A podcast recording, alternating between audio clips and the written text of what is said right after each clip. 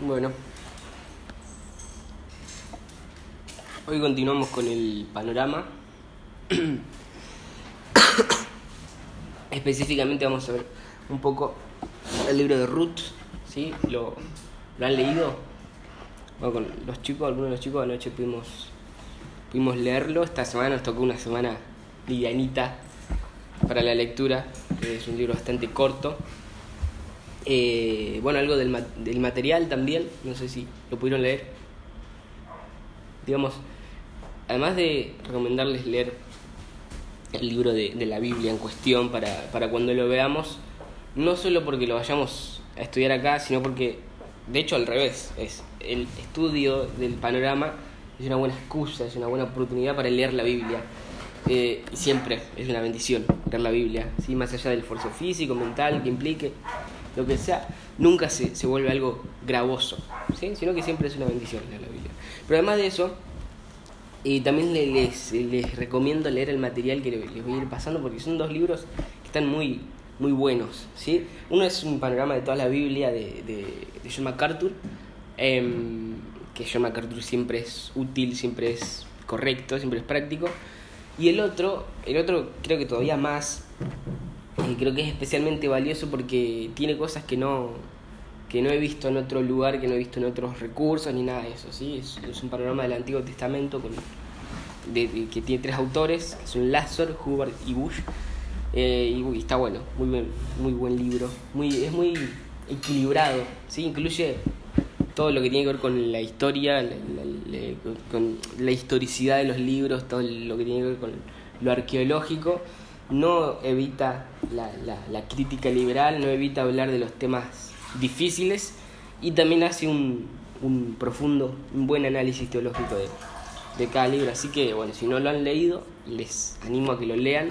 Los capítulos eh, de Jueces, que les pasé la semana pasada, hoy también los, los de Ruth, y si Dios nos lo permite, gracias, eh, los de los siguientes libros que también vayamos vayamos viendo. Pero bueno, hoy tenemos el libro de Ruth, ¿sí? Y una vez más vamos a ir avanzando, basándonos en el, en el bosquejo, en las notas que, que les pasé también. Ténganlas a mano si pueden, eh, a la vista, así es más fácil seguir el hilo, saber de qué, de qué estamos hablando. eh, Así que bueno, ya de ahí, desde el primer punto, sobre el título, simplemente es igual, es Ruth, tanto en la Biblia hebrea como en la versión griega, en la Septuaginta, en ambos es Ruth. Y después, en cuanto a la fecha, eh, en la fecha con respecto a los hechos, tal como lo indica el comienzo del libro, eh, eh, el libro eh, describe algo, narra algo que sucede durante el periodo de los jueces, ¿sí?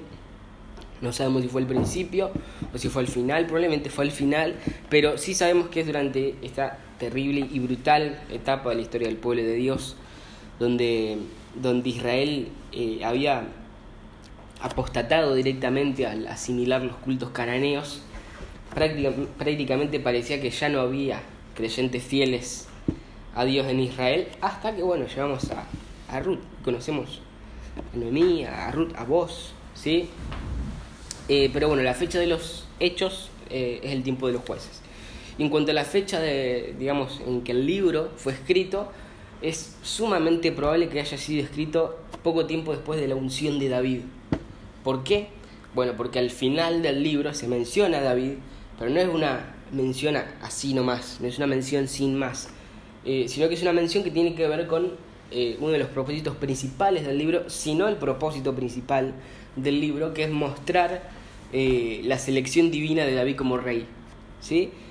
Eh, en el contexto brutal de la, de la decadencia en los tiempos de jueces, los israelitas ya habían comenzado a dudar de aquella profecía que se acuerdan que vimos en Números, aquella profecía de un rey que una vez iban a tener, aquella promesa de que Dios les, les daría un rey. Bueno, ya habían empezado a dudar y comenzaban a pedirse, lo habían comenzado a pedirle a Saúl. Pero el libro de Ruth nos muestra que Dios soberanamente ya estaba trabajando desde antes en darles un rey que sea conforme a su corazón. Nada más que ellos no habían esperado el tiempo eh, preciso. Entonces la, la fecha de, de los hechos, tiempo de los jueces, la fecha de la escritura, poco después de la unción de David. Ahora, hay debate, hay discusión sobre eso. por supuesto, siempre hay debate, siempre hay discusión sobre absolutamente todo, porque eh, siempre hay liberales que estudian la Biblia desde un punto de vista académico y un punto de vista incrédulo, un, pu- un punto de vista impío, diría yo, en el que tuercen la, la evidencia, incluso con tal de menoscabar el evidente eh, elemento profético que tiene la Biblia, ¿sí? Y es por esa misma razón que hay quienes dicen que Ruth fue escrito mucho tiempo después, después del, del, del periodo post-exílico, ¿sí? No todos los que tienen esa posición son liberales, por supuesto, pero sí es cierto que los liberales son los que generalmente proponen esas cuestiones de, de retardar las fechas y terminan por influenciar a los cristianos. Eh, y es algo que nosotros tenemos que tener presente porque tal vez sin pensarlo mucho uno diría, bueno, no hay problema en, en cuándo fue escrito, si fue antes, si fue escrito después. Eso es una discusión insulsa, una discusión que se la deberíamos dejar a los académicos de última. Es una pelea gratuita que no, que no edifica, etcétera, etcétera. Pero bueno, realmente no es así, porque lo que realmente hay detrás de esas propuestas de, de, de cambiar las fechas y de poner fechas más tardías es un intento de socavar el poder profético de la palabra de Dios. Y, y eso es lo que nosotros estamos entregando cuando cedemos, ¿sí? Pero bueno, continuando por el contexto histórico, eh, hay algo sobre Ruth que es un poco discutido, eh, y es lo que tenemos al comienzo, Ruth capítulo uno, y es la cuestión de si debemos culpar o no debemos culpar a Elimelec por lo que pasó al principio. Ruth uno, uno al cinco, dice esto: Aconteció que en los días en que gobernaban los jueces hubo hambre en el país. Y un hombre de Belén de Judá fue a residir en los campos de Moab con su mujer y sus dos hijos. Aquel hombre se llamaba Elimelec y su mujer se llamaba Noemí. Los nombres de sus dos hijos eran Malón y Quelión, efreteos de Belén de Judá. Y llegaron a los campos de Moab y allí, y allí se quedaron. Y murió Elimelec, marido de Noemí, y quedó ella con sus dos hijos. Y ellos se casaron con mujeres moabitas. El nombre de una era Orfa y el nombre de la otra Ruth. Y habitaron allí unos diez años. Murieron también los dos, Malón y Quelión, y la mujer quedó privada de sus dos hijos y de su marido. ¿Culpamos o no culpamos a Elimelec? Yo tomo la postura de que lo que él hizo es pecado, ¿sí?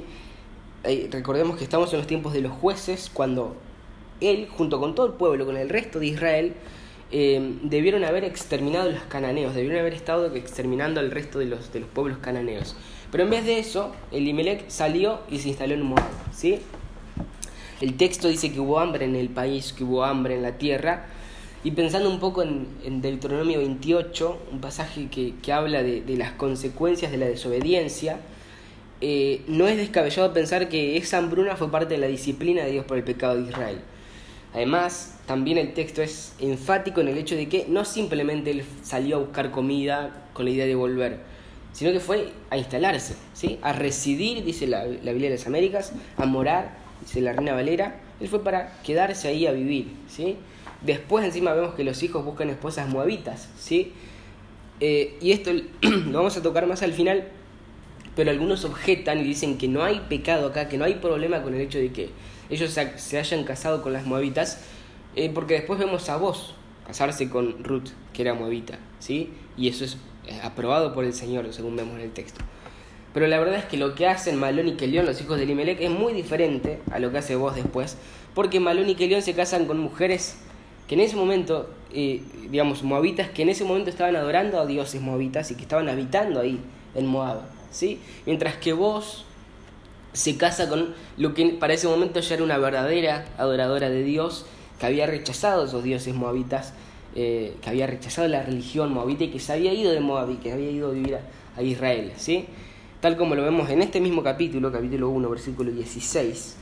Creo que este es un pasaje clave en el libro. Dice dieciséis, capítulo uno. Pero Ruth dijo: No insistas que te deje o que deje de seguirte, porque a donde tú vayas iré yo, y donde tú mores moraré. Tu pueblo será mi pueblo y tu Dios mi Dios. Si tienen la, la Biblia de las Américas, ese será seguramente les aparece en, en, en cursiva, porque la palabra realmente no está ahí en el original, ¿sí? En el hebreo no hay un verbo en esa parte. sino que lo que literalmente dice, tu pueblo, mi pueblo, tu Dios, mi Dios, ¿sí? Y así es mucho más enfático en lo que está diciendo. Y además de haber rechazado a sus dioses y decir, bueno, ahora Jehová es mi Dios, ahora el Señor, el Dios de Israel, es mi Dios, además dice esto, versículo diecisiete, el siguiente, donde tú mueras, allí moriré y allí seré sepultada, ¿sí? ¿Cuál es el punto de eso? Ruth de alguna manera con esto le está diciendo a su suegra, Noemí, eh, no estoy haciendo esto por vos solamente, eh, no, no, digamos, no lo estoy haciendo, eh, eh, digamos, sino que por lo que lo estoy haciendo es porque ahora el Señor es mi Dios, ¿sí? Eh, con eso le está diciendo, no es que yo voy a acompañarte, voy a ir ahora a tu tierra con vos y después cuando te mueras, en diez años tal vez me vuelvo a Moab otra vez para adorar a los dioses de Moab y a vivir como moabita. No, ella desde este momento, luego de haber reconocido al Señor como, como su Dios, le dice a Noemí que va a ir a Israel con ella y que después va a permanecer ahí, ¿sí? Y va a morir ahí y va a ser sepultada ahí porque ahora Jehová es su Dios, ¿sí? Ruth para el comienzo del capítulo dos ya es una israelita por, por adopción, podemos decir, ya es una prosélita, ¿sí? Booz se casa con Ruth así, algo muy distinto a lo que hicieron Malón y Quelión, ya que Orfa y Ruth en aquel momento eran paganas que adoraban a los dioses moabitas. Yo interpreto que lo que vemos al principio del libro de, sobre, del libro de Ruth sobre Elimelec es un pecado, ¿sí? Cuando la historia empieza, Elimelec, en vez de invocar el nombre del Señor y confiar en Él para matar a los, a los cananeos, o en vez siquiera de arrepentirse y buscar la bendición de Dios ahí en su propia tierra, él huye a Moab, sale de aquella preciada tierra prometida, con todo lo que eso implica, esa tierra prometida que nosotros hemos visto desde el comienzo de este panorama, como Dios se la promete a Abraham, a Isaac, a Jacob, ¿sí? Todo el proceso por el medio del cual el Señor cumplió esa promesa y les dio esa tierra, con todo lo que eso implica, él salió de la tierra prometida y se instala en Moab y se queda a vivir ahí ya para no volver más, para olvidarse de las fiestas que tenían ellos, eh, las fiestas levíticas que, que, que mencionamos cuando vimos también el libro de Levítico, en el tabernáculo, para no volver a ellas, directamente para olvidarse la presencia misma de Dios que estaba ahí en el tabernáculo también. Eh, considero que eso fue pecaminoso, considero que es una continuación de la apostasía que describe Jueces. Además, sus hijos, como decíamos recién, se casaron con mujeres moabitas quebrantando la ley. Deuteronomio veintitrés tres dice: ningún amonita ni moabita entrará en la asamblea del Señor. Ninguno de sus descendientes hasta la décima generación entrará jamás en la asamblea del Señor. Esto también lo vamos a mencionar después, pero algunos argumentan que Ruth ya era la undécima generación, ¿sí? Y que por eso no había problema. Pero tanto por el mismo contexto de Deuteronomio como por el testimonio del resto de las Escrituras, otros pasajes como... como eh, encontramos en Nehemías, por ejemplo, podemos saber que décima generación significa para siempre, ¿sí? Eh, y el punto no es la raza, no es la, la, la etnia moabita, sino que el punto es la religión moabita, eh, la, digamos, eh, la, la, la manera de vivir con respecto a, a los dioses que ellos adoraban, ¿sí? Eh, por esto entiendo que la muerte tanto de Elimelec como de Malón y Quelión, que también pecaron, fue disciplina de Dios por su pecado. Ahora, en cuanto al propósito del libro, teniendo, teniendo en cuenta que el libro se escribe al inicio de la monarquía davídica, muy probablemente durante los primeros siete años de, del reinado de David, eh, cuando el reinado de David era solamente sobre dos tribus en el sur, porque cuando Saúl muere, eh, diez tribus quedan, eh, quedan a cargo, digamos, eh, sobre, quedan en el reinado de, eh, de diez tribus, Isboset, en diez tribus en el norte, y dos se quedan con David en el sur, y así permanece por siete años hasta que definitivamente después David toma el control de todo Israel. Entonces tiene sentido que alguien escriba esto para unir la nación al demostrar eh, la selección divina de David como rey, mostrando que siempre fue el plan de Dios, como Dios soberanamente había ordenado todas las cosas para darles a David como rey. eh, ahora en cuanto al tema, Eh, vemos mucho sobre la soberanía de Dios, vemos cómo Él eh, obra constantemente, pero no lo vemos de una manera directa. Vemos una historia que es sobre redención y después y atrás, como si fuera un telón de fondo, eh, vemos a Dios ordenando todas las cosas para preparar el linaje del rey que iba a darle Israel. Eh, lo vemos con toda claridad, pero no es explícito el, el, el libro, el texto en eso, ¿sí? Sino que pareciera como si todo pasara por, por casualidad, ¿sí? De casualidad pasa esto, de casualidad se da tal situación, de casualidad Ruth llega al campo de Booz, que justamente era su pariente. Eh, el libro, como decía recién, no es explícito, pero bueno, no llegó de casualidad y nosotros lo sabemos. Es por alguien que llegó ahí y es por alguien que todas las cosas fueron sucediendo de la manera en que sucedieron. Las únicas dos cosas que el autor dice explícitamente que hace Dios es proveer el pan, en el capítulo uno, para que Noemí vuelva a Israel, y lo otro es darle un niño a Noemí, ¿sí? Eh, que parece que me equivoqué, pero no, porque así dice el texto. Eh, el hijo es de Ruth, pero el texto dice que Dios le dio un niño a Noemí, ¿sí? Porque aunque el título, tanto de la Biblia hebrea, como decíamos hoy, como de la Biblia griega, sea Ruth, eh, realmente se trata de Noemí, ¿sí? Eh, la mayoría de lo que nosotros leemos en, el, eh, en Ruth son diálogos, ¿sí? Así fue escrito, así fue diseñado. Más que acontecimientos y acciones, eh, vemos diálogos. Y Noemí habla el doble que Ruth, ¿sí? Eh, ella es la protagonista de la historia. Comienza con ella cuando salió Eh, de, de Israel, que vuelve vacía, ilustrando así lo que sucede con la, con la desobediencia, y después al final de todo termina cuando Dios restaura, Dios la restaura a pesar de todo conforme a sus promesas, ¿sí? Eh, bueno, siguiendo, eh, es como un libro muy corto, voy a dar por hecho que lo leyeron, no vamos a ver el resumen, hay que leerlos, así que vamos a saltear el resumen. Tenemos el bosquejo también, capítulo uno, la decisión de Ruth. Eh, seguir a Noemí y realmente seguir al Señor, no, no, no a Noemí solamente. Capítulo dos, la fidelidad de Ruth. Capítulo tres, la demanda de Ruth a Booz del matrimonio. Capítulo cuatro, la redención de Ruth de parte de Booz. Y en su estructura podría ser tranquilamente un quiasmo, ¿sí? Centrado en el matrimonio de Booz y Ruth. Recordemos lo que es un quiasmo. Un quiasmo es una estructura eh, en el texto simétrica, balanceada, en la que las secciones eh, eh, se corresponden entre sí desde afuera hacia, hacia adentro, ¿sí? La primera sección se corresponde con la última, la segunda con la penúltima, la tercera con la antepenúltima, y así hasta llegar al centro.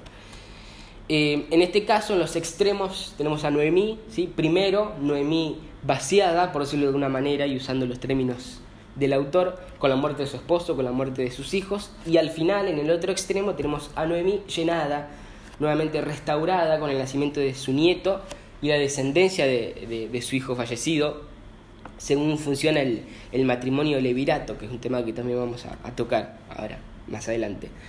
En el segundo escalón, eh, yendo hacia el centro, tenemos la situación de, de Noemí con sus nueras, que una se va y la otra se queda, y en la sección correspondiente del otro lado tenemos una situación con respecto a los eh, parientes redentores, que también, como recordarán, uno se va y el otro Booz se queda.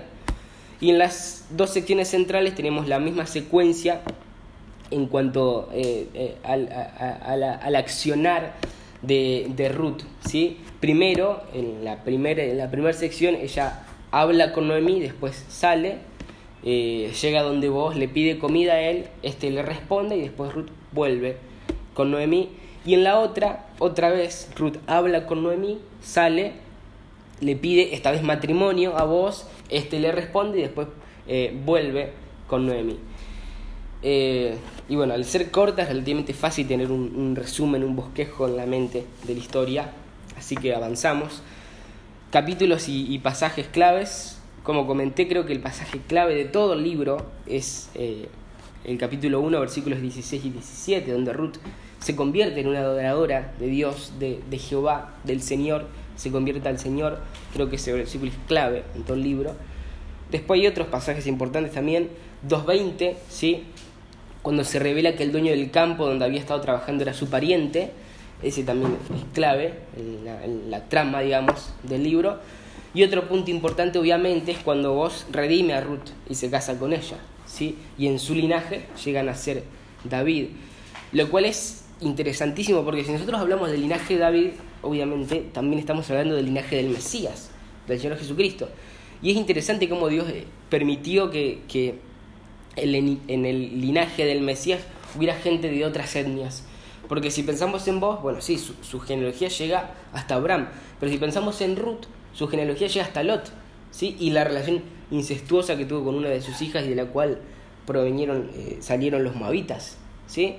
Y de ellos dos vino David y desde la línea ahí, eh, desde esa línea continuó por varias generaciones más hasta que llegó al Mesías. Así que bueno, los personajes principales creo que también los, los conocemos bien. Otra vez es un libro corto, son pocos personajes. Ruth, la moabita que se convirtió y llegó a ser parte de la línea mesiánica. Noemí, la suegra de Ruth, eh, cuya, eh, digamos, la protagonista, cuya vida marca la historia de la trama. Y después Booz, el pariente redentor que se casó con Ruth. Pensando un poco en los temas, como dije antes, la soberanía de Dios es sumamente evidente. Se ve en los obstáculos que se van presentando, se ve en la manera en que el Señor acciona, la manera en que responde a las oraciones. Y sumamente conectado con la soberanía, eh, digamos, también tenemos la providencia de Dios en los acontecimientos del hombre, ¿sí? Como Dios está trabajando en absolutamente todo lo que va sucediendo. Como ya dije, no es explícito, sucede como si fuera en un segundo plano, pero uno lee el libro y puede ver cómo el Señor estuvo detrás de cada detalle, detrás de cada situación, detrás de cada cosa que iba pasando. Otro tema importante en Ruth eh, es el de las personas piadosas, ¿sí? Tanto Noemí como Ruth como Booz son personas piadosas, son temerosas de Dios, y esto llama la atención sobre todo en el contexto oscuro en el cual ellos están.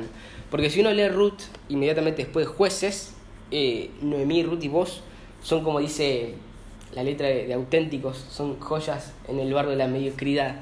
Nunca pensé que iba que podía tener algo que ver los auténticos decadentes con Jueces y Ruth, pero una analogía que aplica bien. Porque uno lee Jueces, la oscuridad, la profundidad, la, la, la suciedad del pecado, de la apostasía de Israel, cada vez más parecido a, lo, a los paganos, y que incluso quienes deberían ser sus mejores hombres, como eran los jueces, están completamente contaminados, completamente influenciados con las religiones cananeas, cada vez más alejados del Señor.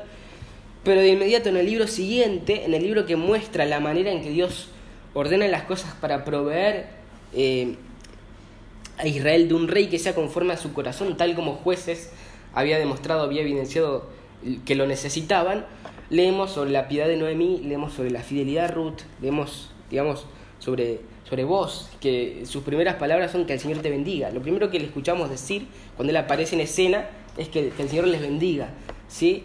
Entonces se siente como, como refrescante, ¿sí? Como, como un, después de toda esa oscuridad, de toda esa podredumbre, se siente como un refrigerio le, ver las vidas de ellos, ¿sí?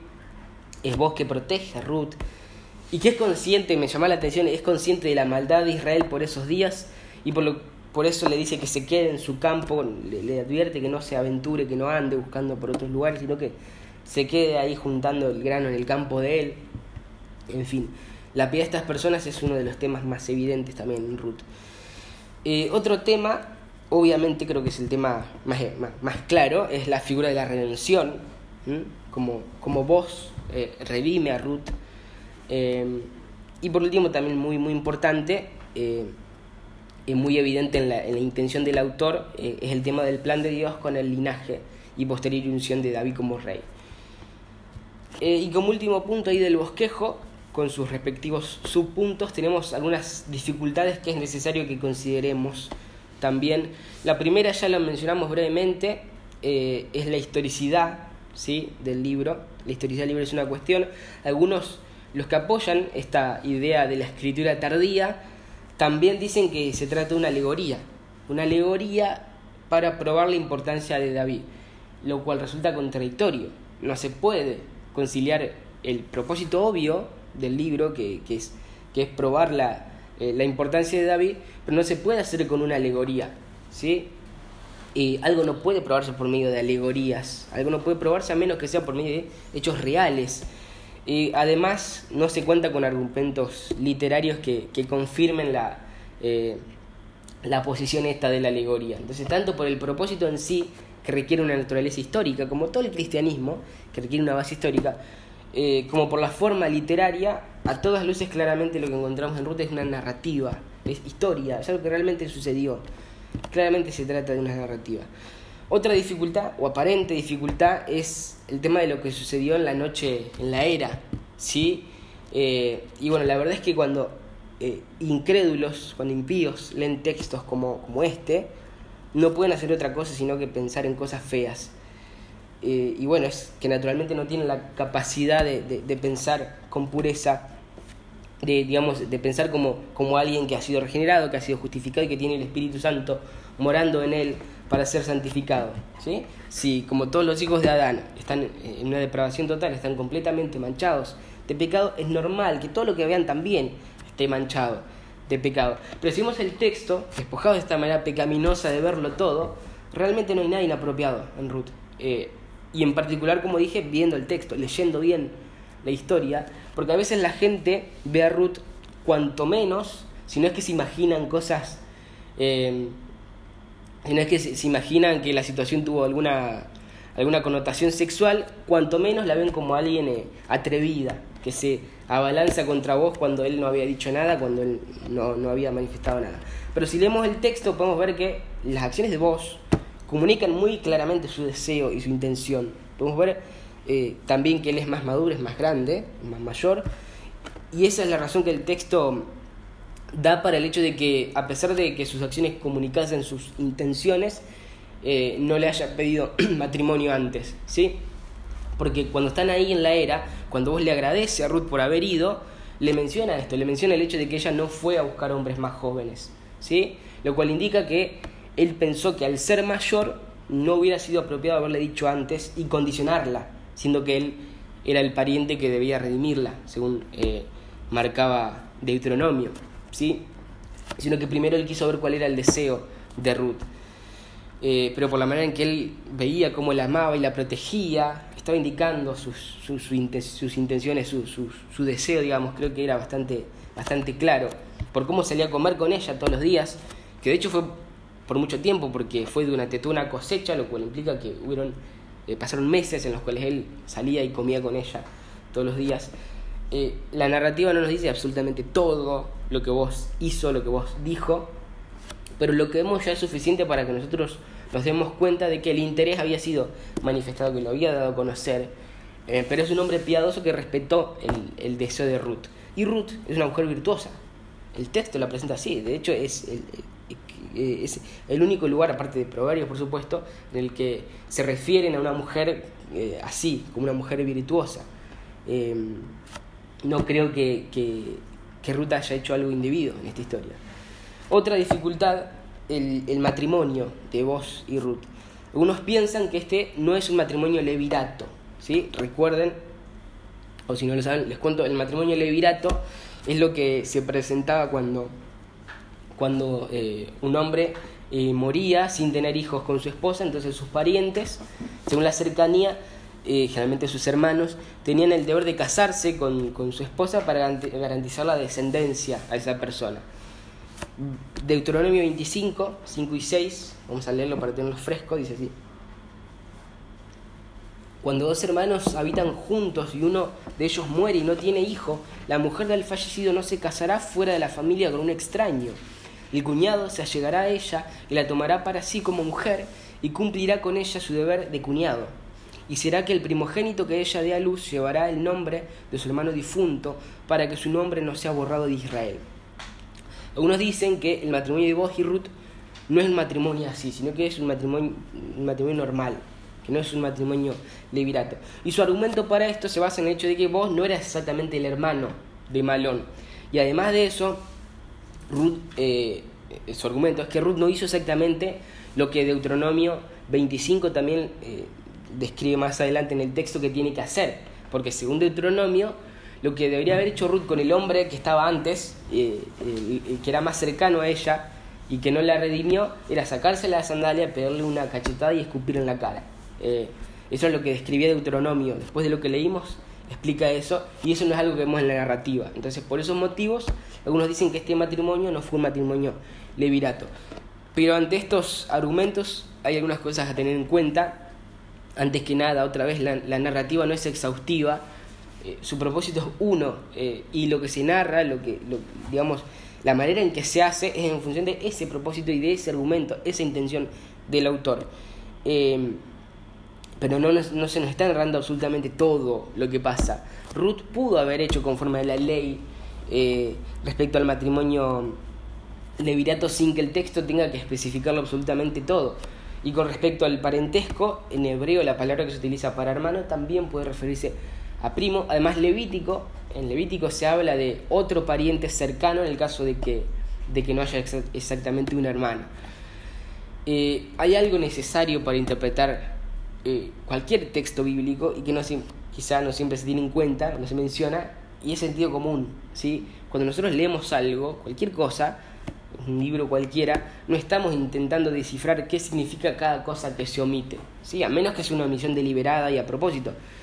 Eh, yo pienso que al leer el libro de Ruth se hace sumamente evidente que el texto presenta el matrimonio de Ruth y Boaz como un matrimonio levirato, ¿sí? Y no hay razones para cuestionar eso. Eh, no es necesario que la narración cite textualmente Deuteronomio, porque con las diferentes referencias que se hacen ya es suficiente para darse cuenta que se están refiriendo a eso. Por ejemplo, cuando uno se acuerda de la ley, de la parte que dice: y será que el primogénito que ella dé a luz llevará el nombre de su hermano difunto, para que su nombre no sea borrado de Israel. ¿Se acuerda de eso? Y después al final lee el libro de Ruth, cuando el texto dice que el hijo, fruto del matrimonio de Boaz y Ruth, le fue dado a Noemí, como dice cuatro, dieciséis y diecisiete. Entonces Noemí tomó al niño, lo puso en su regazo y fue su nodriza, y las mujeres vecinas le dieron un nombre diciendo: le ha nacido un hijo a Noemí. Lo llamaron Obed, eh, él es el padre de Isaí, padre de David. Uno recuerda lo que dice la ley con, con esto último, con, por, cómo termina el libro de, de Ruth. Creo que se llega a entender la idea de lo que esto está comunicando. En otro ejemplo, Levítico veinticinco veinticinco dice: si uno de tus hermanos llega a ser tan pobre que tiene que vender parte de su posesión, su pariente más cercano vendrá y redimirá lo que su hermano haya vendido. Esto también pareciera estar en Ruth, ¿sí? Boaz no solamente se casó con Ruth, sino que también se menciona la compra de una tierra. Eh, comentario al margen: en este versículo de Levítico se menciona la necesidad de que el que redima sea un hermano. Después, en el Nuevo Testamento, en pasajes que tocan la redención de Cristo, como Hebreos dos, por ejemplo, eh, también se menciona la humanidad de Cristo, casi siempre, ¿sí? Eh, como en ese mismo pasaje de Hebreos dos que dice que Cristo no se avergüenza de llamarnos hermanos. Eh, y es muy interesante ver, muy bello, ver cómo toda la ley apunta a Jesucristo, desde el comienzo.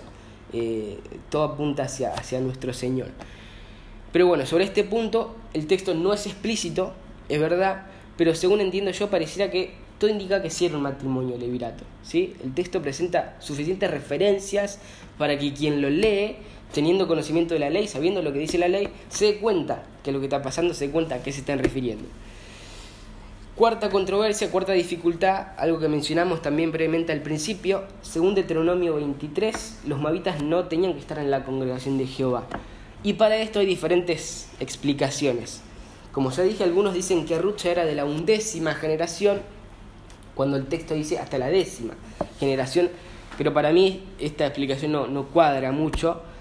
No cuadra en el sentido original del texto de Deuteronomio, ni con otros, como Nehemías trece, por ejemplo, que hace referencia a este pasaje y lo explica sin de dar demasiado lugar a la especulación. Nehemías trece uno dice: aquel día leyeron del libro de Moisés a oídos del pueblo, y se encontró escrito en él que los amonitas y los moabitas no debían entrar jamás en la asamblea de Dios, ¿sí? eh, Israel estaba leyendo la Torá después de todo el tiempo del exilio, después de muchísimos años, y cuando llegaron a Deuteronomio veintitrés, a este pasaje, eh, al pasaje que mencionamos recién, su interpretación fue esa, ¿sí? Que los moabitas jamás debían entrar en la congregación de Dios. Por eso no, no creo que esto de la undécima generación sea una explicación legítima. Otra explicación, en la que ahí aparece como el punto C, eh, y también puede aplicar el, el D, algunos dicen que simplemente se trató de una excepción, ¿sí? Eh, una excepción, y esto tampoco cuadra. En efecto, Ruth sí recibió gracia de parte de Dios, como dice el punto, eh, el punto D, pero esto no fue una excepción, ¿sí? Eh, Dios no hace excepciones con respecto a su santidad, con respecto eh, a su ley, con respecto a sus estatutos. Dios no hace excepción de personas, tampoco. Esa explicación es casi antibíblica, ¿no? La explicación que yo considero correcta es que Ruth se convierte, ¿sí?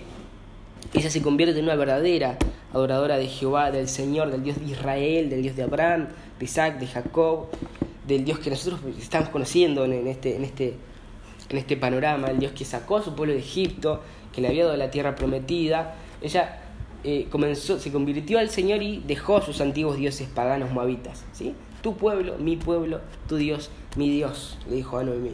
Eh, y ahí me voy a quedar, y ahí me voy a morir, y ahí voy a ser sepultada, ¿sí? El texto continúa refiriéndose a ella como la moabita, ¿sí? Siguen llamándola Ruth la moabita, pero porque viene de Moab. Pero si nosotros tenemos que preguntar cómo se justifica que sea justo y piadoso el hecho de que vos se haya casado con ella, aun con, eh, cuando lo que hizo Malón fue pecaminoso, creo que tenemos que ir al capítulo uno, a ese hermoso pasaje, a ese hermoso momento en el que ella confiesa al Señor como su Dios y abandona a los dioses moabitas. Así que bueno, el libro de Ruth, una historia eh, sobre una redención que implícitamente nos muestra cómo Dios soberanamente y mediante su providencia ordena todas las cosas para preservar a una familia para su pueblo Israel, porque de ella iba a darles, iba a nacerles un hijo, que es David, un rey conforme a su corazón, como les había prometido, y de esa misma línea, muchas generaciones después, también les iba a dar un hijo aún más grande, más trascendental, más importante, que es el Mesías, que es nuestro, nuestro Señor. Así que bueno, eh, nada más. Bueno, vamos a seguir con nuestra serie de del Evangelio de Marcos, y seguimos exactamente desde el punto donde nos habíamos quedado. Vamos a seguir desde Marcos seis, eh, versículo siete en adelante. Marcos seis, siete al veintinueve. Vamos a estar tomando hoy.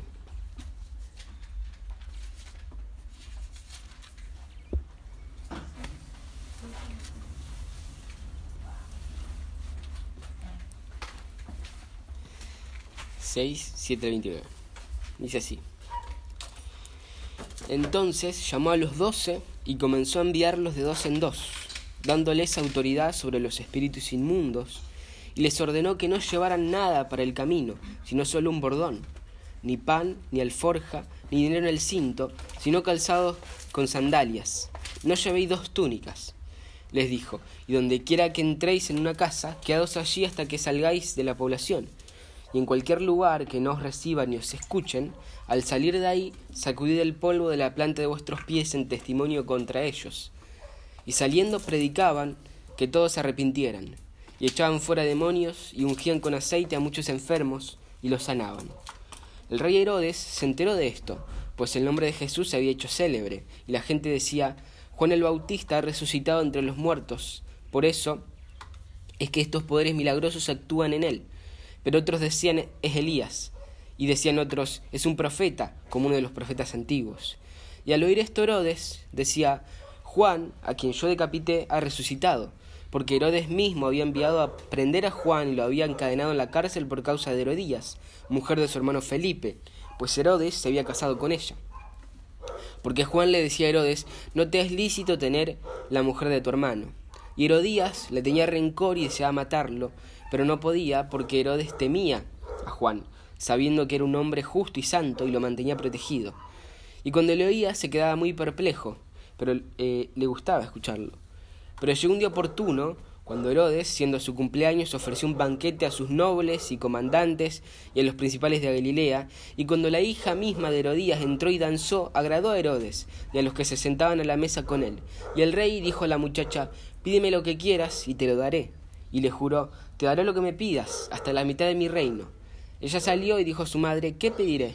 Y ella le respondió: la cabeza de Juan el Bautista. Enseguida ella se presentó apresuradamente ante el rey con su petición, diciendo: quiero que me des ahora mismo la cabeza de Juan el Bautista en una bandeja. Y aunque el rey se puso muy triste, sin embargo, a causa de sus juramentos y de que y de los que se sentaban con él a la mesa, no quiso des, desairarla. Y al instante el rey envió a un verdugo y le ordenó que trajera la cabeza de Juan. Y él fue y lo decapitó en la cárcel, y trajo su cabeza en una bandeja y se la dio a la muchacha, y la muchacha se la dio a su madre. Cuando sus discípulos oyeron esto, fueron y se llevaron el cuerpo y le dieron sepultura. Bueno, vamos a orar por, por, eh, por el texto de hoy, por la palabra de hoy, y después eh, vemos qué es lo que, lo que nos está diciendo. Amado Padre, Señor nuestro, te agradecemos por este texto, te agradecemos por el Evangelio de Juan, de Marcos, te agradecemos porque lo podemos tener, eh, te agradecemos porque tenemos este momento, podemos meditar en él, te pedimos que nos ilumines para este momento de meditación, que nos guíes a través de él, a través de, de lo que quiere decirnos, eh, para que podamos comprender cuál es la verdadera intención, para que no lo tergiversemos, para que no lo torzamos hacia donde nuestros deseos pecaminosos lo desean, sino que realmente lleguemos al, al punto del texto, que realmente lleguemos al sentido profundo, espiritual, para que eh, a través de él podamos ser transformados, Señor. Te lo pedimos a vos porque para nosotros es imposible, somos incapaces, eh, necesitamos de vos para esto, para comprenderlo realmente, así que te pedimos que nos guíes a través de él, en el nombre de Jesús. Amén. Bueno, en el pasaje que nos corresponde hoy, eh, vamos a ver algo con respecto al rechazo de los seguidores de Jesús. En particular, primero, de los apóstoles por parte de la gente de las aldeas y después del profeta, que es Juan el Bautista, por parte del gobierno, podríamos decir, o al menos por parte de alguien que tenía cierta autoridad. Como tal vez lo recuerden, espero que sea así porque hace bastante que lo vimos, pero la última vez, en el pasaje anterior, vimos eh, cómo el Señor Jesús fue rechazado, ¿sí? Jesús, acompañado por sus discípulos, llega a Nazaret, a su pueblo, eh, donde él se crió, y ahí se encuentra con una asombrosamente dura incredulidad, que es manifestada en un rechazo. Rechazo que intentó disfrazarse de racionalidad al argumentar que era porque ellos lo conocían desde chico, porque lo habían visto crecer, porque conocían a su familia, etcétera. Pero más allá de cualquier excusa, al fin y al cabo, ese rechazo realmente derivado del pecado de la incredulidad. Y el punto fue que el Señor Jesucristo fue rechazado por sus coetáneos, digamos. ¿Y cuál fue su respuesta ante eso? ¿De qué manera él respondió? ¿Se desanimó? ¿Cambió de plan? ¿Se replanteó sus prioridades? Bueno, nada de eso. Él, con total confianza en su Padre Celestial, continuó siendo fiel a la prioridad de su ministerio terrenal, que era la predicación del Evangelio para el avance del reino de Dios. Y esta situación del Señor, que vimos la otra semana, va a ser de ejemplo y de enseñanza para los discípulos, para los seguidores de Jesús, ya que si rechazan a Jesús, nosotros no podemos esperar que a los seguidores de Jesús no les pase lo mismo, ¿sí? Eh, Jesús había llegado a Nazaret eh, enseñando y proclamando el, el Evangelio, proclamando la venida del reino con su llegada como Mesías, y por eso fue rechazado. Y si los seguidores de Jesús hacen lo mismo, si ellos proclaman ese mismo mensaje, ese mismo evangelio, tal como le sucedió al mismo Señor, ellos también van a ser rechazados, ¿sí? Si hay algo que nosotros hemos aprendido hasta ahora estudiando este evangelio de Marcos, es que el mensaje del evangelio, eh, que en la soberana providencia de Dios ha llegado hasta nuestras manos, hasta incluso estos días, es un mensaje que no pasa desapercibido, es un mensaje escandaloso, es un mensaje poderoso, ¿sí? Para quienes creen, es poder de Dios para salvación, y en efecto muchos van a creer, y esa es nuestra esperanza, y ese es nuestro motor para, para la evangelización, pero también van a haber muchos otros, otros tantos que lo van a rechazar, ¿sí? Ineludiblemente, inevitablemente, y para ellos es juicio, ¿sí? Para los escogidos de Dios es eh, poder de Dios para salvación, y para los griegos, locura, y para los judíos es un tropezadero, ¿sí? Y no es la primera vez que nosotros nos encontramos con este tema en lo que vamos de, de, de este libro, en lo que vamos del Evangelio, porque precisamente a eso se estaba refiriendo el Señor con las parábolas, ¿sí? Si lo pueden recordar, cuando lo habíamos visto, el, el punto de las parábolas, en el capítulo cuatro, era justamente las diferentes maneras en que el mensaje del Evangelio era recibido, y en particular se hace cierto énfasis en el rechazo que se iba a experimentar al predicar el mensaje del Evangelio, ¿sí? El Señor eh, enseñó a sus verdaderos discípulos sobre, eh, sobre esto, sobre este tema, con sus parábolas. Y enseguida esa teoría se volvió práctica, ¿sí? Porque después de eso que pasó en el capítulo cuatro, en el capítulo cinco comenzamos a ver plasmada eh, en la realidad esa enseñanza de las parábolas. En primera instancia, al ver cómo se ve la aceptación, cómo se ve la fe en ese mensaje, ¿sí?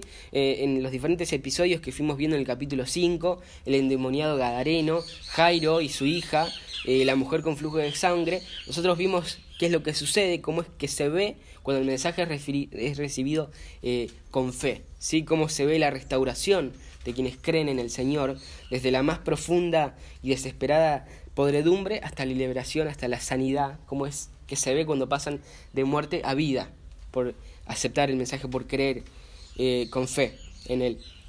Entonces primero se nos muestra cómo se ve cuando el mensaje es aceptado. Y después, desde el capítulo seis, vemos qué es lo que sucede cuando el mensaje es rechazado, ¿sí? Y esto lo vemos primero, lo vimos ya en, lo, en el corazón duro de los nazarenos, eh, cuando sus propios vecinos rechazan al Señor, rechazan al Mesías. Y ahora, continuando por la misma línea, vemos cómo son rechazados los seguidores de Jesús que proclaman su mensaje, que proclaman su evangelio, ¿sí? Eh, y de hecho el mismo Señor ya, digamos, lo advirtió explícitamente a esto. Jesús le, le dijo a sus discípulos, un siervo no es mayor que, que su Señor. Si a mí me persiguieron, entonces ustedes también van a ser perseguidos. Y en efecto, así lo vemos en el texto de hoy, ¿sí? Ese rechazo eh, del cual ya había advertido, lo vemos materializado también, no solo en Cristo, como vimos eh, la otra vez, sino también en los que siguen a Cristo. De manera particular, en sus apóstoles primero, por parte de la gente de las aldeas, y después a Juan el Bautista, por parte de Herodes y Herodías y su círculo, ¿no? Eh, el mensaje de Jesús no fue creído, eh, después sus discípulos son rechazados, y finalmente, mediante el recuerdo de un hecho particular que Marcos trae, porque es algo que pasó antes, pero lo trae y lo introduce acá, dejan claro que además de ser rechazados, también es perfectamente posible que, que sean puestas en peligro sus vidas, ¿sí? Así que vamos a detallar nuestro texto a la luz de dos grandes encabezados. El primero, el rechazo de los apóstoles de Jesús por parte del pueblo, versículos siete al trece, y el segundo, el rechazo del profeta del Señor, que era Juan el Bautista, por parte de Herodes, desde el catorce hasta el veintinueve. Eh, comencemos por el primero de ambos, desde el siete en adelante, dice: Entonces llamó a los doce y comenzó a enviarlos de dos en dos, dándoles autoridad sobre los espíritus inmundos. Les ordenó que no llevaran nada para el camino, sino solo un bordón, ni pan, ni alforja, ni dinero en el cinto, sino calzados con sandalias. No llevéis dos túnicas, les dijo, y donde quiera que entréis en una casa, quedaos allí hasta que salgáis de la población, y en cualquier lugar que no os reciban, ni os escuchen, al salir de allí, sacudid el polvo de la planta de vuestros pies con el testigo. Eh, de vuestros pies en testimonio contra ellos. Y saliendo predicaban que todos se arrepintieran, y echaban fuera demonios y ungían con aceite a muchos enfermos y los sanaban. Tal como lo vimos la última vez, como lo indica el pasaje anterior, el, el versículo anterior, el versículo seis, una vez sale de Nazaret, Jesús continúa enseñando por las aldeas de alrededor, y ahora, consciente de la necesidad Eh, de seguir expandiendo el, su mensaje, de seguir extendiendo el reino, comisiona a sus doce apóstoles que estaban con él para enviarlos de dos en dos, como dice el versículo siete. Y eh, Marcos no lo, no, no lo especifica, pero Mateo, que es el pas- en el pasaje paralelo, eh, Mateo, al relatar esto mismo, nos da un contexto eh, para esto que el Señor hace al enviar a, a los doce discípulos a predicar. Mateo menciona que mientras Jesús recorría las aldeas predicando, vio la angustia de las multitudes, vio que estaban abatidas y tuvo compasión de las multitudes porque eran como ovejas sin pastor, ¿sí?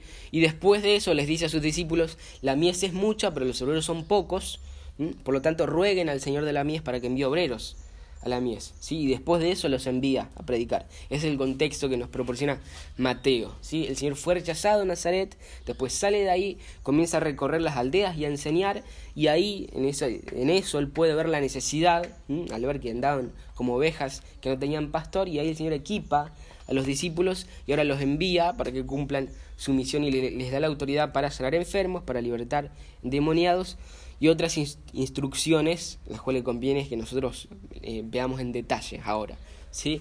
Pero noten lo primero que el Señor hace. Lo primero que Él hace con sus discípulos es darle autoridad, ¿sí? Enviarlos en su propio nombre, en el nombre de Jesús, sobre los espíritus inmundos. Nosotros sabemos que, por lo que ya vimos antes, en la narración, que los demonios reconocían al Señor Jesús, ¿sí? Eh, en algunas ocasiones cuando Jesús aparecía, los demonios exclamaban a gran voz, ¿sí? Como los que estaban en el hombre gadareno, que le dijeron, ¿qué tienes contra nosotros, hijo de David? ¿Sí? Jesús es hijo de David. Los demonios reconocían la autoridad de Jesús. Eso lo venimos viendo desde el capítulo uno.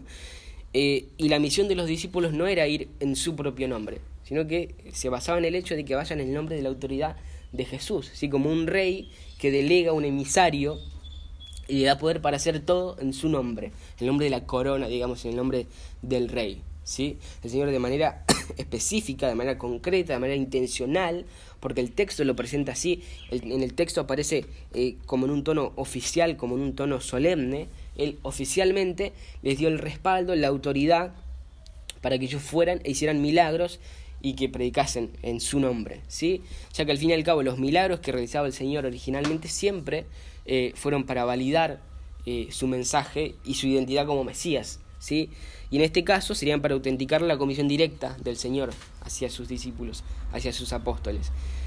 Nosotros vemos, por ejemplo, en el libro de los Hechos, que algunas personas habían en, en determinado momento habían intentado echar demonios en su propio nombre, y los demonios comenzaron a burlarse de ellos y les decían: bueno, a Jesús lo conozco, a Pablo lo conozco, comisionado por Jesús, pero ustedes ¿quiénes son?, les decían, ¿sí? Y eso muestra que el poder de Cristo y su autoridad sobre los demonios son directos, eh, pero también eh, puede ser cuando, eh, se, se puede dar cuando el Señor Jesús eh, comisiona su autoridad, ¿sí? Era eficiente cuando Él delegaba su autoridad hacia sus discípulos, hacia sus apóstoles, pero solamente cuando era comisionada, ¿sí? Y la razón de esto es que, como mencioné recién, estos milagros eran eh, usados para certificar que ciertamente el reino de Dios había venido, se había acercado, ¿sí? Los discípulos no salieron a hacer un, un espectáculo milagroso, ¿sí? Como también algunos personajes en el libro de, de los Hechos quisieron hacer, y como hoy, ni hablar, un montón de gente quiere hacer.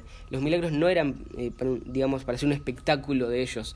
Tampoco era una labor social, no tenía nada que ver con eso. La razón de ser de los milagros eran, eh, y esas señales eran que ellos certificaban, ellos validaban, autenticaban que el reino de Dios había llegado, ¿sí? Porque, como ya vimos antes, al comienzo del Evangelio, eh, ciertamente fue así como funcionó con Jesús. Eh, para eso realizaban los milagros el Señor Jesús. Eh, la misión principal de los discípulos era extender el reino, ¿sí? Como lo vamos a ver en un momento también, predicar el arrepentimiento. Y el certificado de que efectivamente ese era el mensaje del reino iban a ser los milagros y las señales. Y para eso el Señor les, les dio autoridad. Después sigue diciendo, versículos ocho y nueve. Y les ordenó que no llevaran nada para el camino, sino solo un bordón, ni pan, ni alforja, ni dinero en el cinto, sino calzados con sandalias. No llevéis dos túnicas. ¿Mm? Esto es un poco extraño, tal vez, pero lo primero que hay que aclarar es que eh, esto no es algo que el Señor Jesús nos está diciendo a nosotros ya ahora, directamente, ¿sí? Para que nosotros vivamos así. No es que Él nos está diciendo a nosotros: bueno, si realmente querés predicar el Evangelio, no tengas más de dos mudas de ropa, nunca lleves plata en los bolsillos, o algo por el estilo. Por supuesto que eso no es lo que el Señor nos dice. Esa fue una instrucción específica para los apóstoles, y aunque parece extraña, tenía al menos dos propósitos, ¿sí? Eh, número uno, que los discípulos dependieran completamente del Señor, ¿sí? Ellos eh, no solamente iban a llevar el poder del reino en el mensaje que llevaban en el Evangelio y en la autoridad que les había sido delegada, sino que también iban a ser un testimonio vivo al ser sostenidos milagrosamente, porque Dios sostiene a aquellos que Él llama y los sustenta, ¿sí? Eh, mucho de esto lo vemos como también como señal, por ejemplo, de un verdadero profeta en el Antiguo Testamento, ¿sí? El hecho eh, de ser asistidos milagrosamente, si ustedes lo recuerdan, por ejemplo, en el caso de Elías, ¿sí? Muchas veces él fue asistido milagrosamente por unos cuervos para que se alimentara y para que pudiera seguir, ¿sí? También está el caso de Eliseo y aquella mujer que le dio alojamiento, ¿sí? Eh, en el Antiguo Testamento encontramos este principio. En muchas ocasiones nosotros vemos a Dios certificando que el profeta es de Él por la manera en que lo sostiene, por la manera en que lo cuida, ¿sí? Y lo sustenta, incluso en medio de la adversidad. Así que lo que vemos acá en esta instrucción es el deseo de que los, apóstol- los apóstoles vayan en dependencia total eh, eh, y absoluta de la provisión divina, de la provisión de Dios, ¿sí? Y pensando en nosotros, aun cuando nosotros no seamos los apóstoles, y aun cuando esta instrucción sea particular, eh, igualmente eh, encontramos algo que es sumamente relevante para nosotros, ¿sí? Porque Dios es nuestro proveedor. Él tiene cuidado de nuestras necesidades, el Señor tiene cuidado de nosotros, y el servicio a Dios no depende de nuestra situación económica, ¿sí? No lo utilicemos como, como una excusa, ¿sí? El servicio a Dios no depende de los recursos que nosotros tengamos. Sí es cierto que hay cosas que no podríamos hacer si no tuviéramos los recursos para hacerlas, pero la misión que Dios nos, nos, nos comisionó va mucho más allá de eso, está mucho más allá de eso, ¿sí? Eh, y en ese sentido Dios es nuestro proveedor, ¿sí? Y nos provee justamente de todo lo que necesitamos para, para servirle. La segunda razón por la que tal vez Jesús, y digo tal vez porque no es una razón expresa en el pasaje, pero sí la podemos inferir por la teología bíblica o por el resto de las cosas que vemos en el Nuevo Testamento, eh, y creo que la segunda razón es que él quiso guardar los corazones de los discípulos para que no usasen el, el ministerio como una fuente de ganancia, ¿sí? Y la razón de que podemos inferir esto es por lo que sigue diciendo el pasaje, versículos diez al once. Dice, y les dijo, y donde quiera que entréis en una casa, quedaos allí hasta que salgáis de la población. En cualquier lugar que nos recibieran y os escuchen, al salir de allí, sacudid el polvo de la planta de vuestros pies en testimonio contra ellos. Noten cómo la instrucción era, eh, ustedes no están llamados a quedarse a vivir ahí eh, por causa de que, de que sean discípulos, ¿sí? Si los reciben en una casa, quédense ahí hasta que cumplan lo que tenían que hacer en ese lugar y después váyanse a otro, ¿sí? Porque las personas al, al, al ver el poder que los, que los apóstoles iban a exhibir con esas señales, con esos milagros, era natural que iban a querer eh, reconocerlos con muchos favores, ¿sí? Iban a querer hospedarlos en sus casas, tratarlos especialmente bien y cosas por el estilo. Y aunque no hay nada necesariamente malo en eso, ellos tenían que evitarlo eh, porque no era el fin de su llamado, ¿sí? Y hay algo muy interesante, eh, existe un, un documento, seguramente alguno de ustedes lo conoce, eh, es un documento conocido como la Didaché, o la Didaché, o la Didaché, hay varias maneras de decirlo, eh, no sé cómo... Como, cuál es la, la real, diferentes autores la pronuncia distinto, pero el punto es que un, es un documento que data de los primeros siglos de la iglesia, la iglesia primitiva, estaba basada en la enseñanza de los apóstoles, y en uno de esos de los, de, de, de, de los apartados de este documento dice lo siguiente, y lo cito, dice, que todo apóstol cuando venga a vosotros sea recibido como el Señor, pero no se quedará más de un solo día, o si es necesario un segundo día, pero si se queda tres días es un profeta falso. Y cuando se marche, que el apóstol no reciba otra cosa que pan hasta que haya cobijo. Pero si pide dinero, es un falso profeta. ¿Sí? Es llamativo. Obviamente se trata de un documento que utilizaba la iglesia, es decir, no es inspirado, y por lo tanto no tiene que ser utilizado como, como para transformar una doctrina de esto. Pero repito, es un documento que utilizaba la iglesia eh, que nos revela un poco de la manera en que la iglesia primitiva percibía esto de los apóstoles que querían utilizar el ministerio como una fuente de ganancia. ¿Sí? Ahora, de todas maneras, nosotros también tenemos una base bíblica para eso.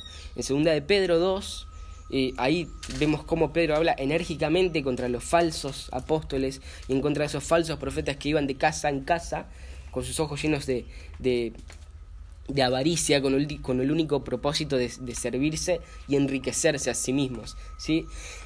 También vemos que Juan condenó esa conducta en las cartas a las iglesias, en Apocalipsis, ¿sí?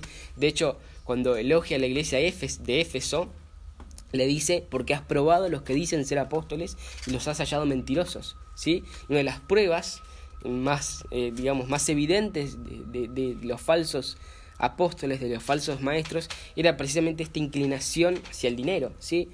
Y no es en, digamos, no en vano nosotros también vemos cómo eh, los apóstoles se exhortaban que para, orden, para la ordenación, para el ministerio, para elegir ya a los pastores, a los ancianos con la tra- en esa transición de la iglesia apostólica a la iglesia que, que conocemos ahora, eh, hay, había instrucciones precisas de que esas personas que iban a dedicarse al ministerio no fueran avaras, que no tuvieran ningún tipo de inclinación hacia el dinero y hacia las cosas materiales, ¿sí?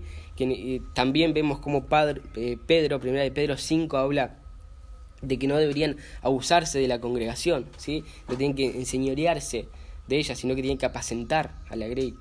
Eh, así que hay evidencia abundante de cómo la palabra de Dios y el Señor Jesucristo querían evitar que sus siervos, sus apóstoles y más, a, más adelante sus pastores usaran el ministerio como una fuente de ganancia, y creo que esta instrucción es bien precisa, ¿sí? Porque es evidente que el llamado al ministerio no es algo eh, que digamos que tenga como fin la gloria del hombre, sino que todo lo contrario, es para la gloria del Señor, ¿sí? Así que eh, posiblemente una de las razones por las cuales Jesús dice eh, a sus discípulos que se cuiden, eh, que se cuiden de tener más allá de lo necesario en esto, eh, es esto que va a ser útil para ellos, ¿sí? Para que estén primero, en primer lugar, dependiendo continuamente del Señor, y en segundo lugar, eh, para que más adelante no caigan en el pecado de la avaricia. Dos cosas eh, que todos nosotros tenemos que recordarnos constantemente, todos los días, porque eh, todos nosotros, eh, digamos, en nuestro corazón estamos permanentemente inclinados hacia esos dos pecados, al pecado de la falta de contentamiento, de la excesiva eh, ansiedad por la falta de confianza en el Señor, y al pecado de la avaricia, ¿sí? Y hay dos inclinaciones pecaminosas hacia, hacia las cuales nuestro corazón va eh, derecho como un caballo desbocado al cual le soltás la rienda, es a la falta de contentamiento y, el, y la queja, y también hacia la avaricia y el amor al dinero.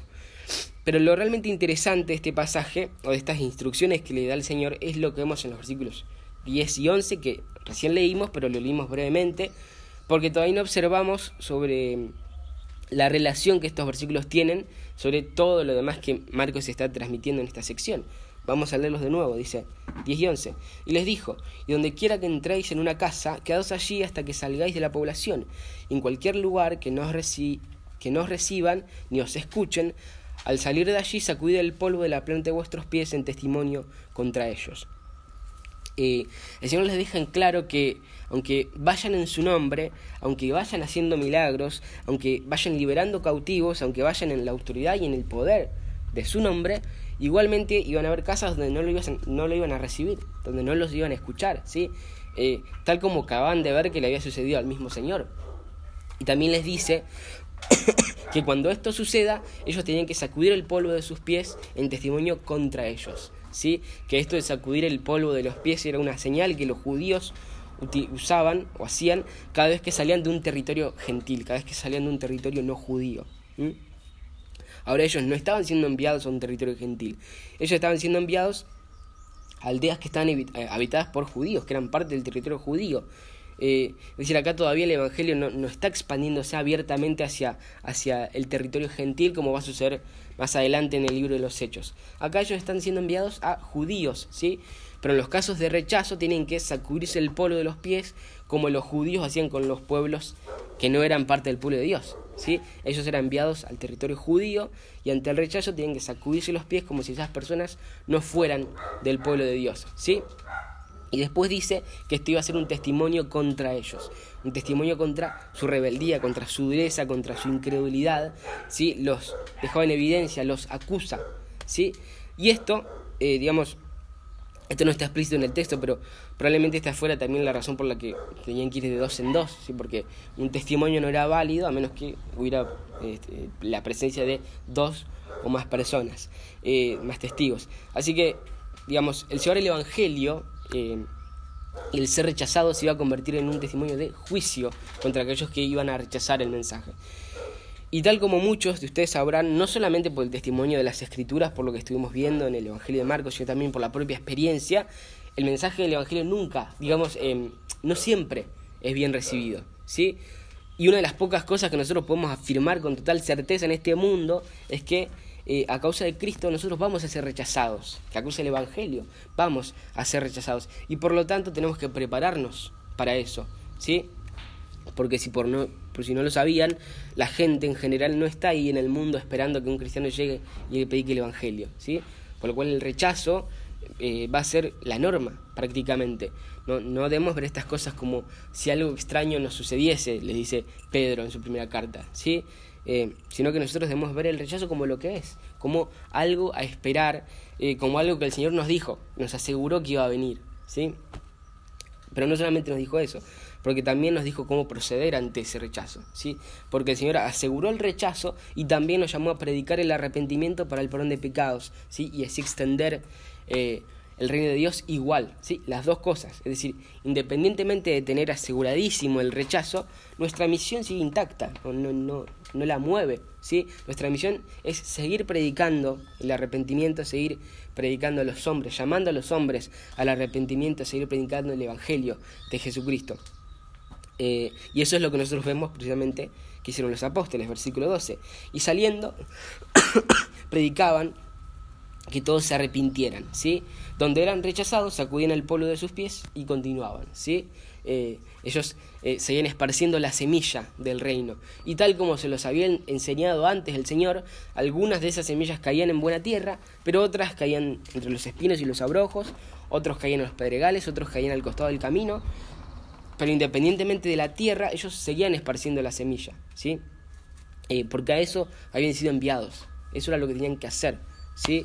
Eh, ellos seguían esparciendo la semilla. Eh, y nosotros no, no tenemos que, que tomar el, el rechazo al mensaje del Evangelio como si fuera algo personal, ¿sí?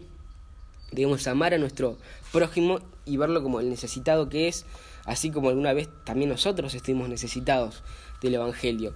Eh, pero al mismo tiempo tenemos que saber que si nos rechazan, no nos están rechazando a nosotros, no es personal. Eso es lo que decía el apóstol Pablo, ¿sí? No nos rechazan a nosotros, sino que rechazan a Cristo, ¿sí?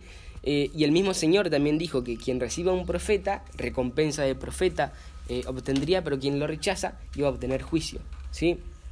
Eh, porque no, no los están rechazando a ellos, sino que lo están rechazando a Él, ¿sí? El rechazo no es algo personal, y eso tenemos que entenderlo sobre todo en el contexto de familia o de gente cercana, porque muchos creyentes intentan acercarse, acercarse a un familiar eh, y predicarle, y cuando ven que el cerco se cierra, digamos, la relación familiar se rompe aut- automáticamente.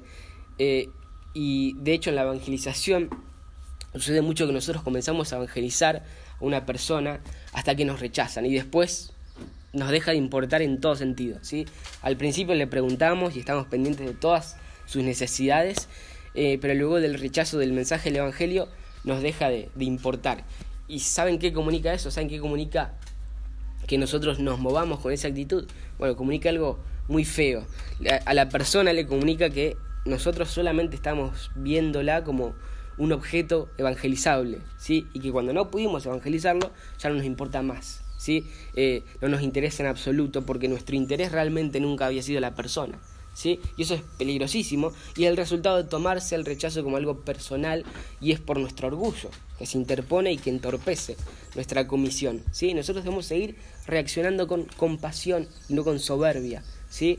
Incluso para aquellos que nos rechazan, porque eh, no sabemos si el Señor tiene dentro de su soberana voluntad abrirle los ojos eventualmente a aquel, digamos, a, a esa persona, para que aquel mensaje que antes para él carecía de sentido comience a significarlo todo, igual que sucedió con nosotros, ¿sí?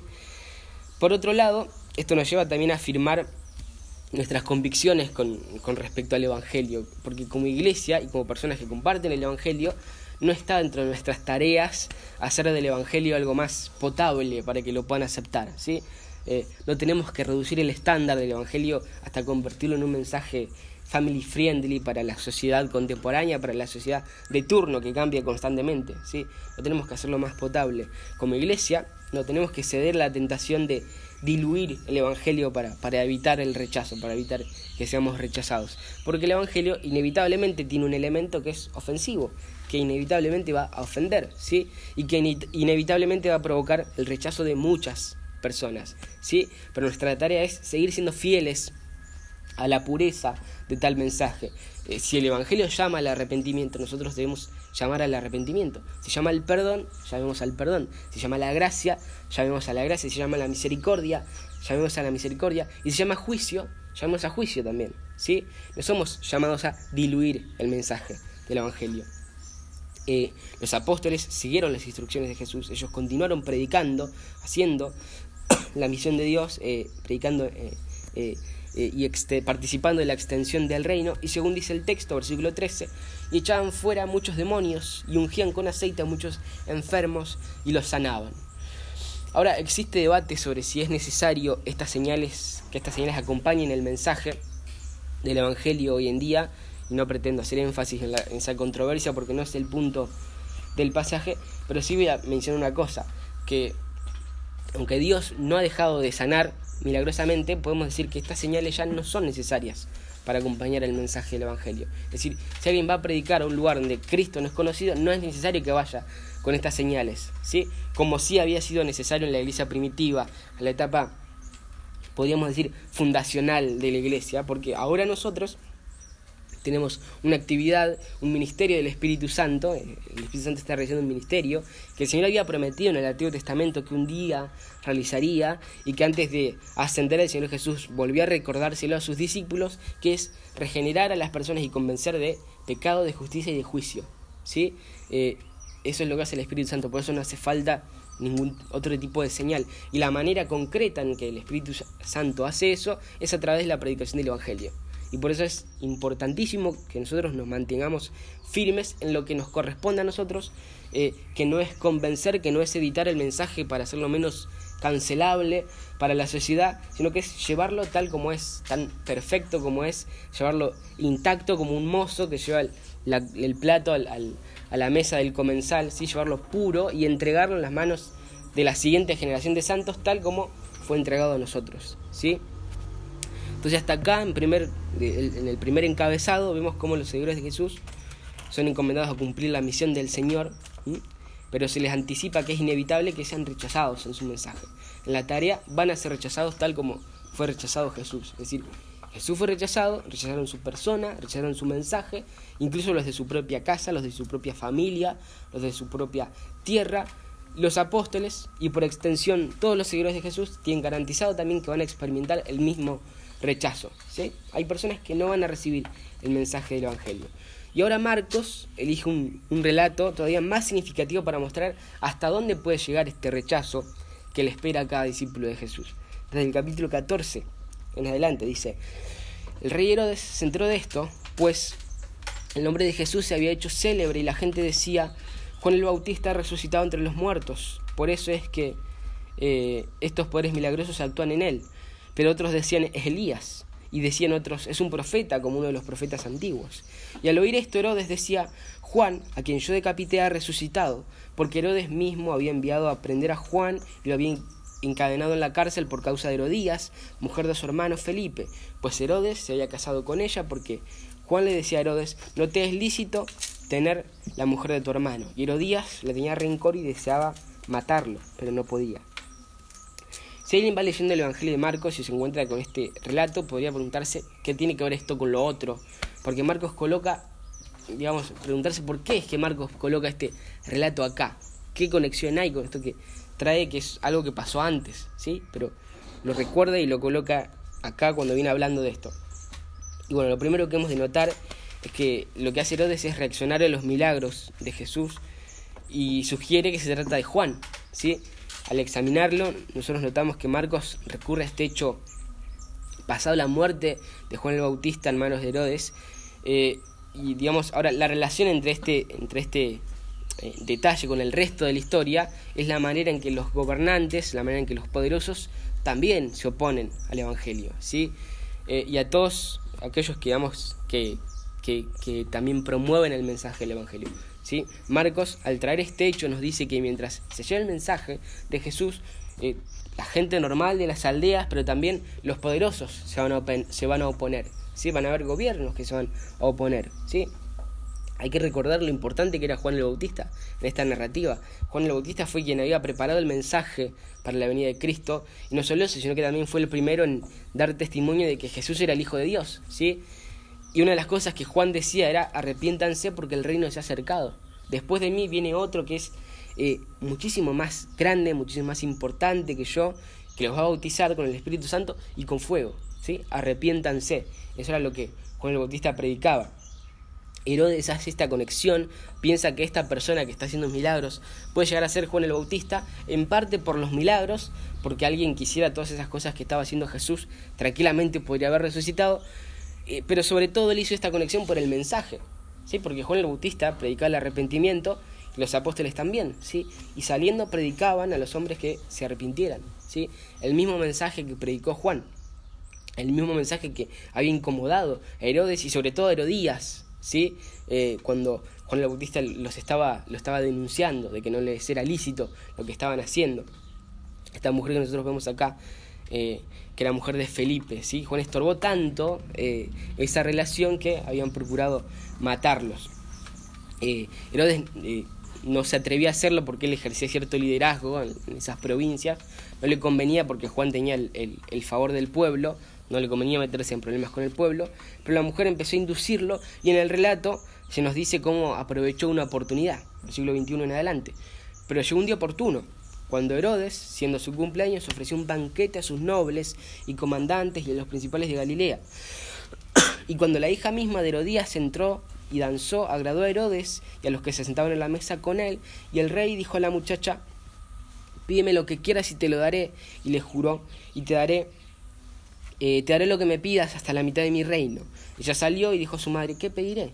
Y ella le respondió: la cabeza de Juan el Bautista. Enseguida ella se presentó apresuradamente ante el rey con su petición, diciendo: Quiero que me des ahora mismo la cabeza de Juan el Bautista en una bandeja. Y aunque el rey se puso muy triste, sin embargo, a causa de sus juramentos y de los que se sentaban con él a la mesa, no quiso desairarla. Y al instante el rey envió un verdugo y le ordenó que le trajeran la cabeza de Juan. Y él fue y lo decapitó en la cárcel y trajo la cabeza, y trajo su cabeza en una bandeja y se la dio a la muchacha, y la muchacha se la dio a su madre. Cuando sus discípulos oyeron esto, fueron y se llevaron el cuerpo y le dieron sepultura.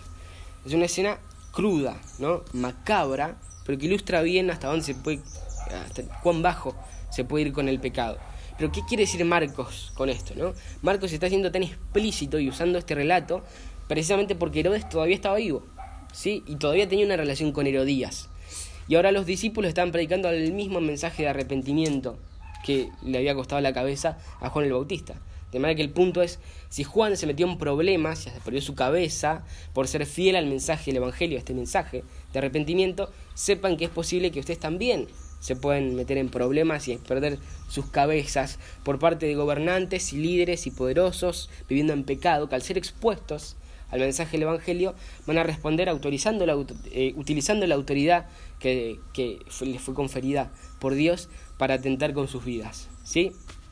Nosotros no tenemos que ser expertos en historia para saber que eh, todos menos uno de los apóstoles fueron martirizados y, y que en los días de Nerón y, y de esos primeros emperadores de los siglos uno, dos y tres eh, en Roma los cristianos sufrieron una tremenda persecución, los coliseos romanos, las antorchas humanas. Nada de eso es inventado, nada de eso es ficción. Busquen algún libro de, de historia de la iglesia, el, el libro de, de Justo González de Historia del Cristianismo. Nada de eso es inventado, no son historias inventadas. Realmente empezaron a ser perseguidos y empezaron a morir por causa de su fe en manos de los gobernantes. Y lo curioso es que Pedro, de quien surgió toda la información que Marcos utilizó para escribir este evangelio, también escribió una carta, y en esa carta dice: ustedes sométanse amorosa y gozosamente a estos gobernantes que los maltratan y que los ultrajan por causa del evangelio, ¿sí? Marcos recuerda esta barbarie, esta muerte humillante ante los ojos de los hombres, humillante, no ante los ojos de Dios, de Juan el Bautista, que de alguna manera también prepara el escenario para lo que sería la muerte del Señor Jesucristo en la cruz del Calvario, una muerte también completamente humillante ante los ojos del mundo, ante los ojos de los hombres, como él también iba a, sido, iba a ser tomado en mano de, de malhechores y de, y de poderosos, y que iban a crucificarlo de la manera más humillante posible. Pero el hecho de tener, digamos, el mensaje correcto no nos va a mantener exentos del rechazo, ¿sí? Hay muchas maneras en que los gobiernos hoy se oponen al mensaje del evangelio y oprimen a los que lo proclaman, eh, tal vez de una, no de una manera tan abierta, tan violenta, al menos no en, en, en esta parte del mundo, al menos no en Occidente, porque nosotros sabemos que muchos hermanos padecen persecuciones horrendas, incluso hasta la muerte, especialmente en los países donde gobierna, eh, donde gobierna la religión musulmana, ¿sí? No solo en Medio Oriente, sino también en África, en Egipto y varios países donde los musulmanes están tomando terreno. Muchos de ellos están predicando el evangelio ahí y están muriendo a causa de su fe. Sus iglesias están siendo quemadas y cosas por el estilo. Por eso no es, no es la única forma de opresión. Nosotros también vemos a gobiernos intentando destruir las bases del cristianismo, intentar eh, atentar en contra de, de lo que el cristianismo defiende y, y, y lo que el cristianismo proclama, ¿sí? La familia, el matrimonio, impulsan leyes a favor del aborto, leyes a favor del matrimonio homosexual, leyes a favor de las adopciones homoparentales.